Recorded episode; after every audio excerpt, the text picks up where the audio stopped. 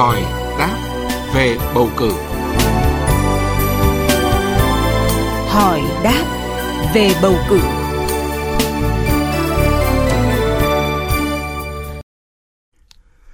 Thưa quý vị và các bạn, theo quy định của pháp luật, trong cuộc bầu cử đại biểu Quốc hội và đại biểu Hội đồng Nhân dân các cấp, đơn vị bầu cử nào có số người trúng cử chưa đủ số lượng đã được ấn định hay số cử tri đi bỏ phiếu chưa đạt một nửa tổng số cử tri trong danh sách thì phải tiến hành bầu cử thêm hoặc bầu cử lại.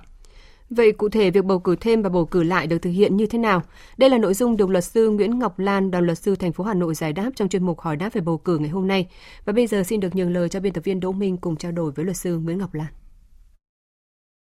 Thưa luật sư, bầu cử thêm là gì? Việc bầu cử thêm thì thực hiện như thế nào? Đối với cả cái việc bầu cử thêm, trong cuộc bầu cử đầu tiên, tại một đơn vị bầu cử đại biểu Quốc hội, nếu như số người trúng cử đại biểu Quốc hội chưa đủ với cái số lượng đại biểu được bầu đã ấn định cho đơn vị đó, thì ban bầu cử đại biểu Quốc hội phải ghi rõ vào biên bản xác định kết quả bầu cử và báo cáo ngay cho Ủy ban bầu cử ở cấp tỉnh, à, thành phố trực thuộc trung ương để à, đề nghị xem xét quyết định cho việc là bầu thêm.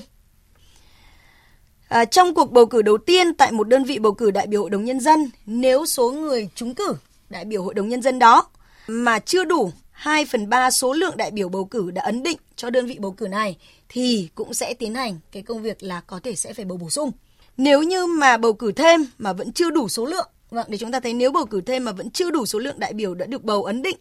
cho từng địa điểm đấy rồi, không mà tổ chức bầu cử thêm nữa mà đơn vị bầu cử đó được xác định là đơn vị bầu cử thiếu đại biểu. Và danh sách à, cử tri của cuộc bầu cử thêm sẽ được lập theo danh sách cử tri trong cuộc bầu cử đầu tiên đó. Đấy là những cái quy định mà liên quan tới bầu cử thêm. Thưa luật sư là bầu cử lại là gì và việc bầu cử lại thì được thực hiện như thế nào? Đối với cả cái câu chuyện về bầu cử lại là được thực hiện ở các đơn vị bầu cử mà tại cuộc bầu cử đầu tiên đó, số cử tri đi bỏ phiếu tại đơn vị bầu cử chưa đạt được quá một nửa trên tổng số cử tri ở tại khu vực bầu cử thì lúc bấy giờ sẽ phải tiến hành là bầu cử lại. Đối với cái việc bầu cử lại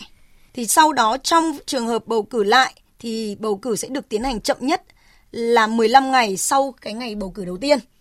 Trong cuộc bầu cử lại thì cử tri sẽ chỉ chọn bầu trong danh sách những người ứng cử tại cuộc bầu cử đầu tiên mà thôi.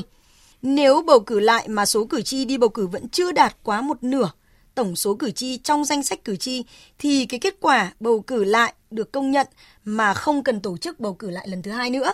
Danh sách cử tri của cuộc bầu cử lại được lập theo danh sách cử tri trong cuộc bầu cử đầu tiên.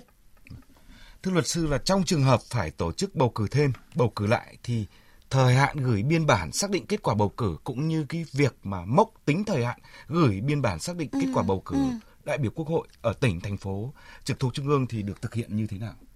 Cái biên bản xác định kết quả bầu cử đại biểu Quốc hội ở tỉnh, thành phố trực thuộc trung ương là biên bản duy nhất là biên bản duy nhất để xác định kết quả bầu cử và danh sách những người trúng cử đại biểu Quốc hội ở từng đơn vị bầu cử của cấp tỉnh, thành phố trực thuộc trung ương. Do vậy mà trong trường hợp trên địa bàn tỉnh, thành phố trực thuộc trung ương mà có những đơn vị bầu cử phải tiến hành bầu cử thêm